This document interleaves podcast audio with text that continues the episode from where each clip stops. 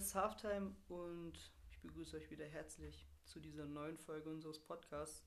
Uns, das sind wie immer zwei Personen, zum einen ich, Kettit, und wie immer mein Co-Host. Zum anderen ich, Nico, ja. Von mir aus auch ein herzlich willkommen bei der neuen Folge. Wir haben die Conference Finals hinter uns. Äh, zwei relativ interessante Spiele, würde ich sagen. Und wir haben letzte Woche unsere Previews abgegeben. Heute gibt es die Reviews dazu, den Recap. Und zum Super Bowl kommen wir dann wirklich in sehr ausführlicher Form in der nächsten Woche rein. Wo wir dann auch über die ganze Saison von beiden Teams sprechen werden. Road to Super Bowl, was sich im Laufe der Saison verändert hat. Alles Mögliche, das wird eine lange Folge, sehr ausführlich. Ähm, ich denke, das kann man zu dem größten Sportereignis des Jahres auch machen. Und deswegen heute nur mal eine Zusammenfassung von den Spielen jetzt. Und dann, wie gesagt, nächste Woche dann das Große fürs Finale.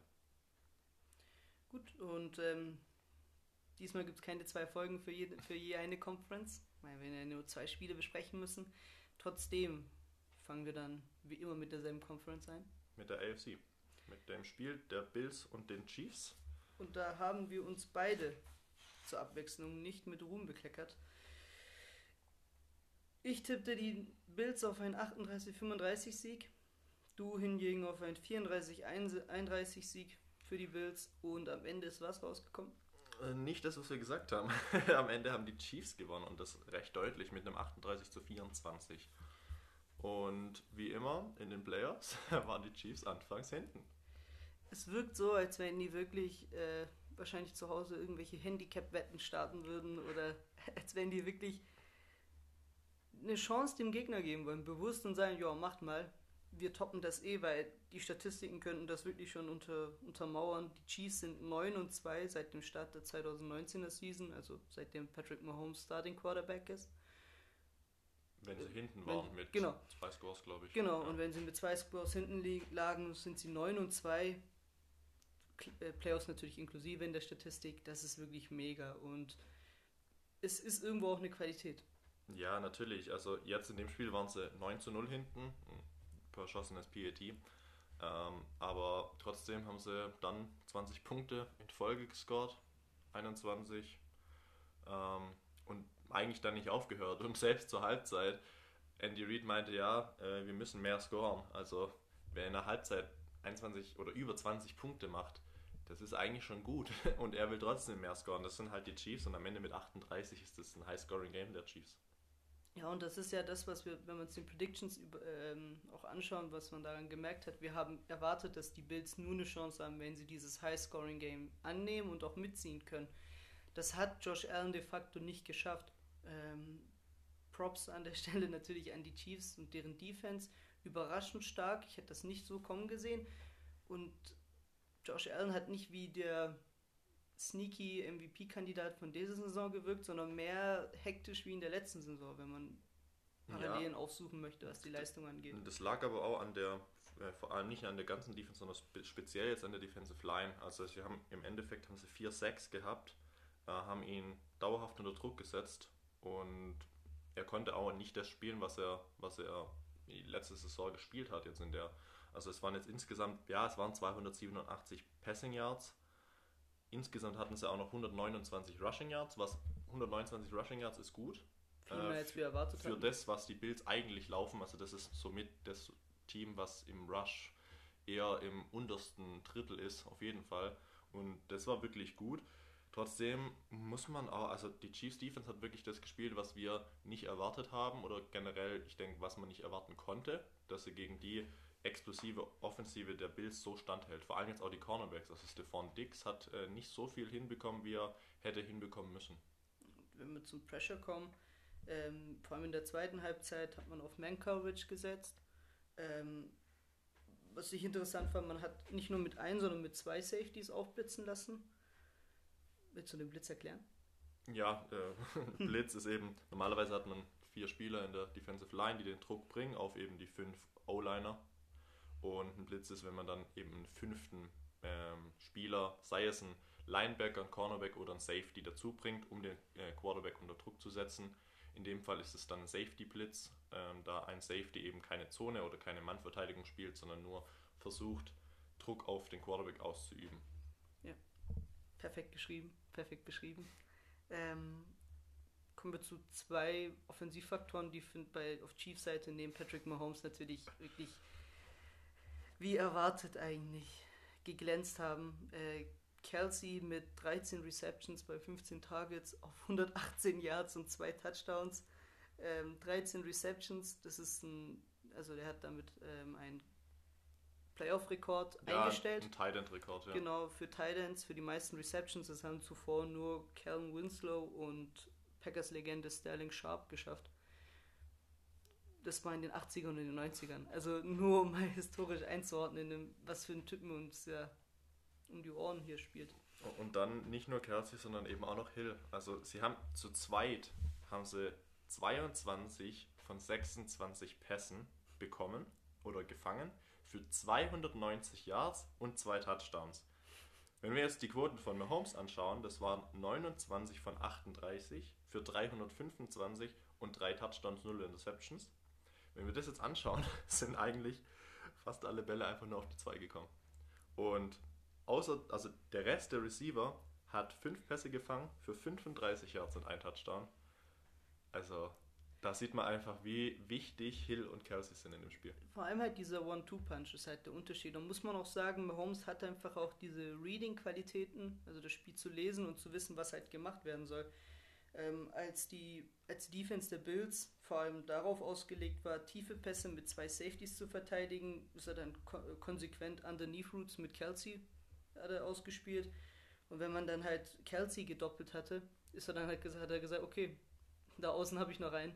Das war und dann hat Tyreek Hill vor allem in der Man-Coverage dieses Mismatch perfekt ausgenutzt. Ja, das war auch vor allem in den Halbzeiten gut zu sehen. In der ersten Halbzeit hatte Kelsey eigentlich so gut wie alles, ähm, was, was er machen hätte können. Und in der zweiten Halbzeit war Hill der Faktor, weil sie dann eben umgestellt hatten, weil du hast gemerkt, es geht nicht, wir können Kelsey nicht so viele Punkte scoren lassen. Er hat zwei Touchdowns und so viele Bälle fangen lassen. Vor allem es ist halt so, er ist der, der eigentlich jemand First Down macht, wenn es sein muss dann. Und das war, wollten die Bills rausnehmen, haben es aber halt nicht geschafft, weil dann eben, wie du gesagt hast, Tyreek Hill frei war und das dann eben länger. Und das Problem hatten sie über die ganze, über das ganze Spiel über, dass sie das nicht hinbekommen haben, dass sie beide eingegrenzt haben. Das, was sie in, im Hinspiel in Woche 6 hinbekommen haben, haben sie jetzt eben nicht mehr hinbekommen. Und das war im Endeffekt der Punkt, warum sie das Spiel verloren haben, weil es waren bei, den, äh, bei der Chiefs-Seite nur 114 Rushing Yards, was im mhm. Hinspiel deutlich mehr war. Ähm, ja, auch zwei Touchdowns. Trotzdem, ich würde mal darauf jetzt gar nicht eingehen. Es ist einfach das. Das Einzige, wo man wirklich sagen muss, was die Bills Defense nicht hinbekommen hat, war Kelsey Hill. 290 Yards für zwei Spieler ist zu viel. und 22 Pässe gefangen, das sind, das ist einfach, das ist zu viel. Das sind mindestens 100 Yards zu viel. Da kannst du faktisch fast kein Football-Game gewinnen, wenn zwei deine, also deine offensiven Gegner so auflegen. Und wir, wir sagen das ja immer und immer wieder, auch wenn wir das ein oder andere Mal jetzt hier gegen die Chiefs ein bisschen auch gewettert haben, das ist immer noch wirklich ein dreiköpfiges Monster. Mahomes, ähm, Hill und, und Kelsey, das ist perfekt eingespielt auch. Also die wissen auch, wann sie auf den anderen sich verlassen müssen. Und wow, vor allem in den Playoffs ist es halt wirklich nochmal ein Schritt mehr, den sie eingegangen sind im Vergleich zur Regular Season. Das ist perfekt, was du gerade angesprochen hast. Ähm, genau, also darauf wollte ich auch gerade raus. Sie haben vor allem jetzt in den letzten Wochen der Regular Season, fand ich, einen Gang zurückgeschalten.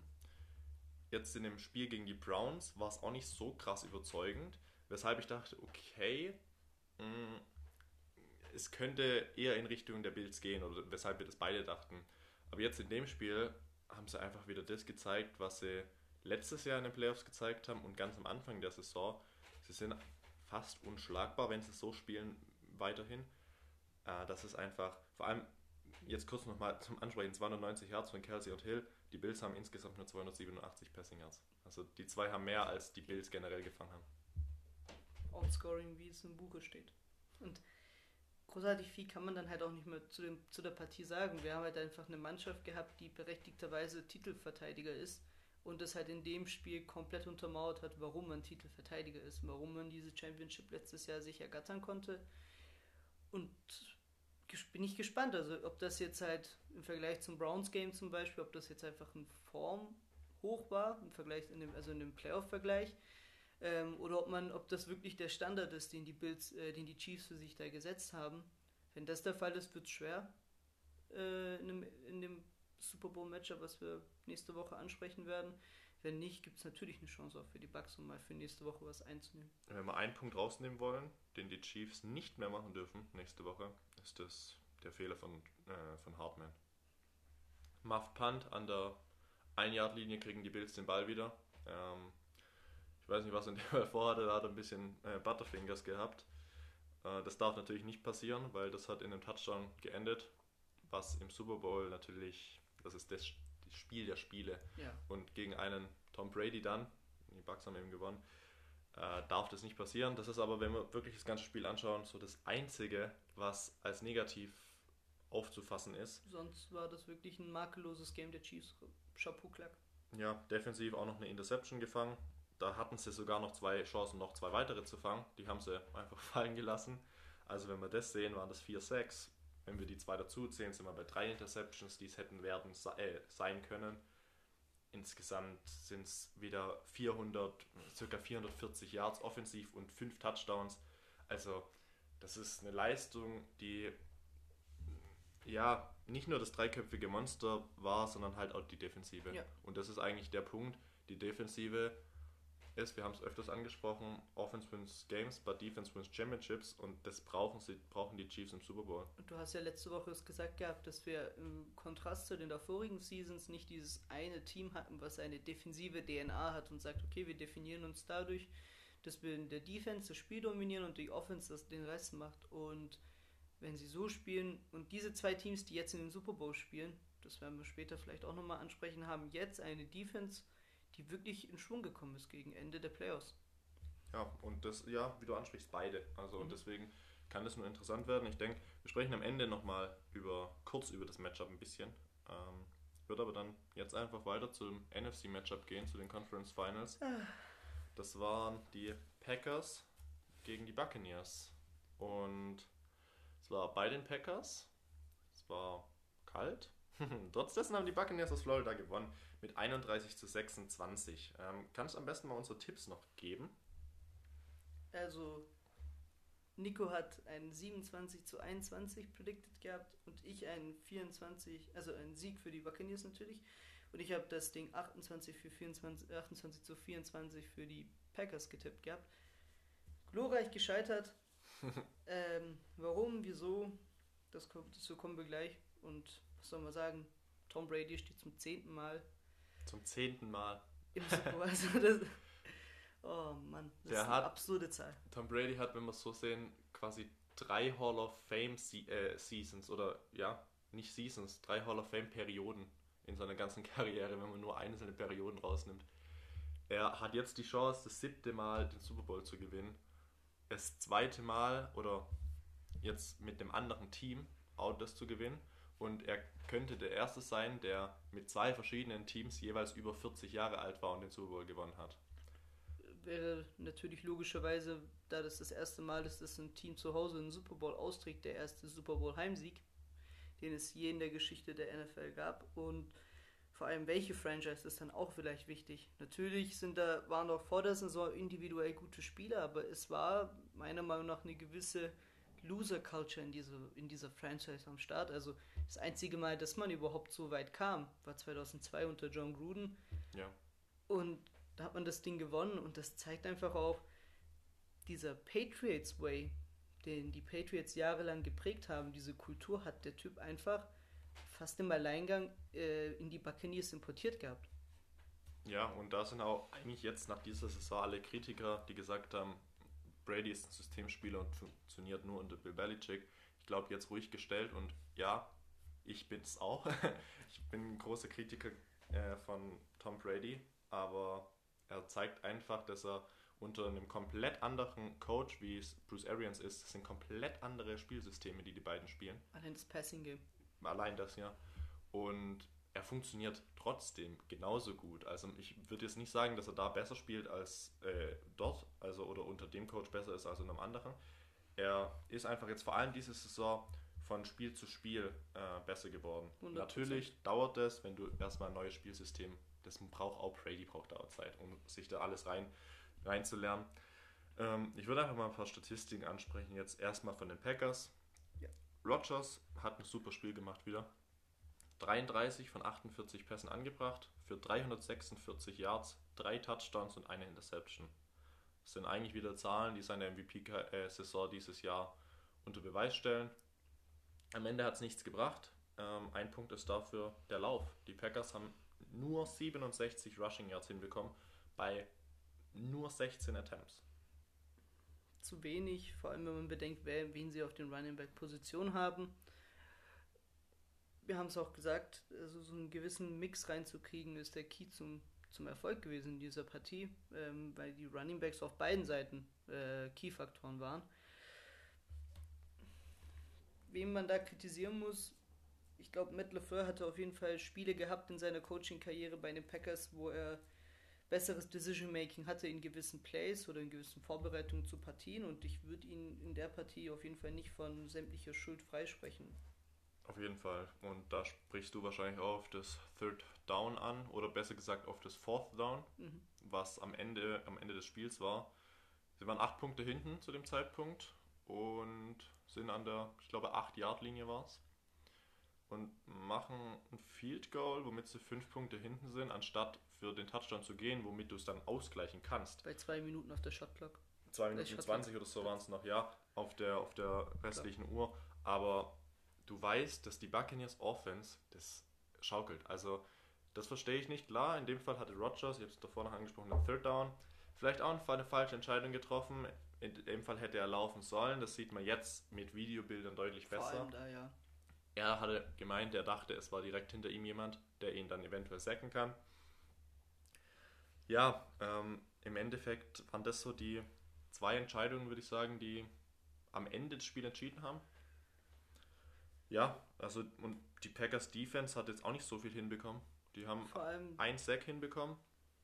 vor allem in der ersten Halbzeit sehr nachlässig. Allein der letzte Touchdown von den, von den Buccaneers, der darf dir nicht passieren und das ist irgendwo auch ein, ein auch wenn man natürlich rankam in der Partie, ist es halt ein Neckbreaker, wenn du so halt reingehst in die, in die Halbzeit. Der, vor allem das, das letzte Play der ersten Halbzeit. Du bist jetzt nicht so weit hinten. Die Bucks haben noch einen Ball. Die wollen noch mal scoren. Eigentlich, viele haben gesagt, ja, komm, jetzt ähm, machen wir das, gehen wir so in die Halbzeit. Nicht, dass wir noch einen Turnover bekommen. Tom Brady sagt, nein, ich will, das, will da jetzt noch was probieren. Und dann, ich sehe die Schuld nicht an dem Cornerback, der gegen Scotty Miller verloren hat. Scotty Miller ist sehr, sehr schnell. Vor allem auf den. Kurz zu dem Fact, Scotty Miller meinte, ähm, er würde an jedem Tag in der Woche sagen, er gewinnt ein äh, Sprintduell gegen Tyreek Hill. Ob das stimmt oder nicht, lassen wir mal in Frage gestellt, aber da sieht man schon, dass er schnell ist. Und das ist einfach auch wieder ein Fehler von dem Defensive Coordinator. Ja, Dass man da Scotty Miller 1 gegen 1 verteidigt, ist falsch. vor allem ist er, ähm, auch wenn er nicht der Leading Receiver ist unter Brady, ist er bei den, bei den Würfen, die über 20 Yards sind, ist er derjenige, auf den die meisten Würfe gehen. Ähm, trotzdem ist der Wurf analytisch gesehen 20-prozentige äh, Dingsquote, dass er ankommt. Aber das ist einfach, ja, das ist Goat-like, diese Entscheidung in dem Moment zu treffen, den Wurf anzubringen, dass er ankommt, ist wirklich fabelhaft gewesen und war ein Vorteil, den die Buccaneers dann einfach auch in die Halbzeit mitgetragen haben. Und nicht nur der Vorteil des Ergebnisses, sondern auch der Vorteil des Mentalen. Genau. Also jeder war dann nochmal ein bisschen mehr gepusht und so, oh, wir gewinnen das Spiel. Wir machen in der zweiten Halbzeit genauso weiter, wie wir jetzt aufgehört haben. Wir, wir machen das. Und da würde ich jetzt dann mal die Statistiken von den Buccaneers ansprechen. Erstmal offensiv, am Ende defensiv, weil wir wissen beide, das Spiel hat wieder die Defensive mitentschieden. Trotzdem kurz zu Brady. Brady 20 für 36 ist solide, nicht gut.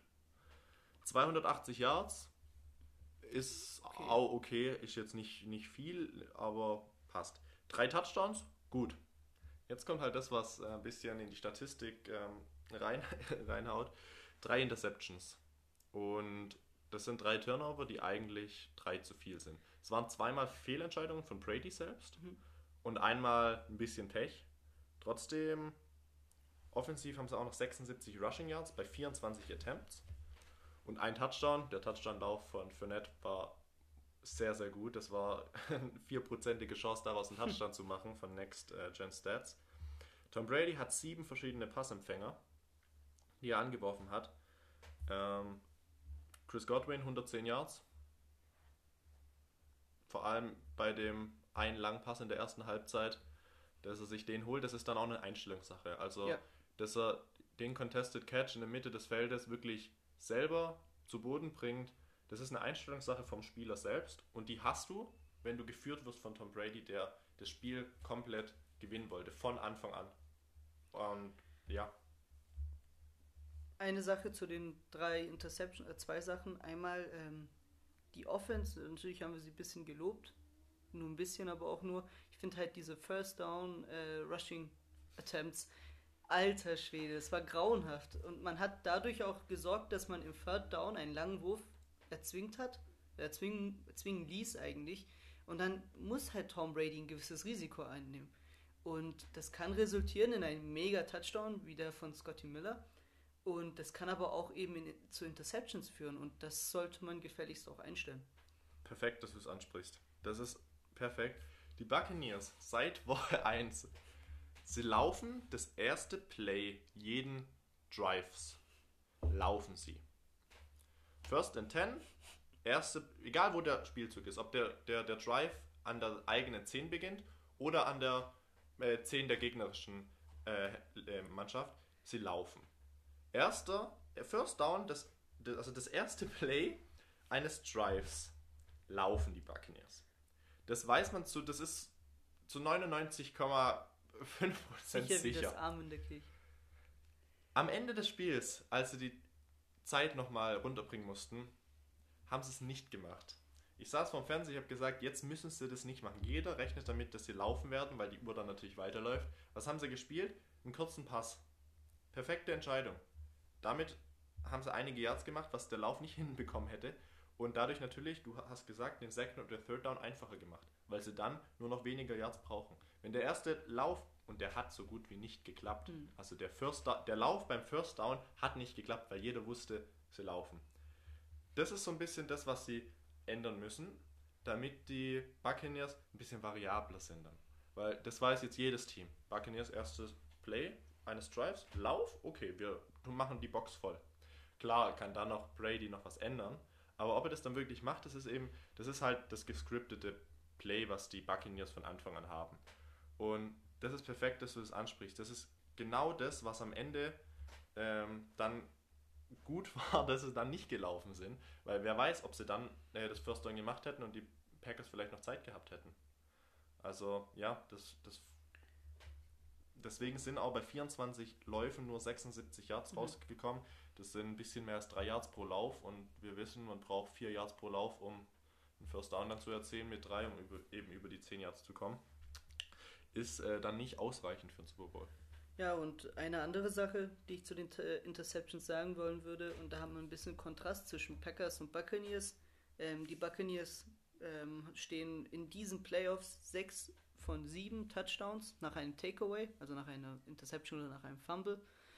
Ähm, die, in dem Spiel war es ja auch so, der Braid-Touchdown ähm, kam ja auch dadurch. Äh, und bei den Packers hat man es nicht geschafft, aus drei Interceptions, die Brady nicht gerade jeden Sonntag wirft, Kapital zu schlagen. Und das sind halt ganz einfach, wenn du aus zwei der beiden Situationen, die einen Touchdown gemacht hättest, hättest du das Spiel gewonnen. Simple Mathematik. Ja, das muss dann nicht mal nur ein Touchdown sein, das reicht dann auch. Scoring hätte normales Ein ne? simples ne? Field Goal reicht dann auch, dann sind wir bei sechs Punkten, dann sind sie vorne mit einem. Mhm. Also, das ist im Endeffekt, du sagst, Turnovers sind dazu da, um das selber in der Offensive zu nutzen. Und zu 90 Prozent hast du nach einem Turnover auch eben nicht die 80 Yards oder 75 Yards, die du hinlegen musst, um den Drive als Touchdown am Ende zu vollenden, sondern meistens sind es weniger. Es passiert nicht immer, dass die Interception oder der Fumble hinten in der, äh, in der an der Endzone ist, sondern meistens ist es in der Mitte des Feldes circa. Und das ist auch sowas, das muss genutzt werden und das haben die Packers nicht geschafft. Wenn man kurz vielleicht noch Adams, äh, Devontae Adams anschaut, der Receiver der Packers, 15 Targets gehabt. Davon aber nur 9 Stück gefangen. Für 67 Yards und einen Touchdown. Vor allem in der ersten Halbzeit praktisch gar nicht existiert.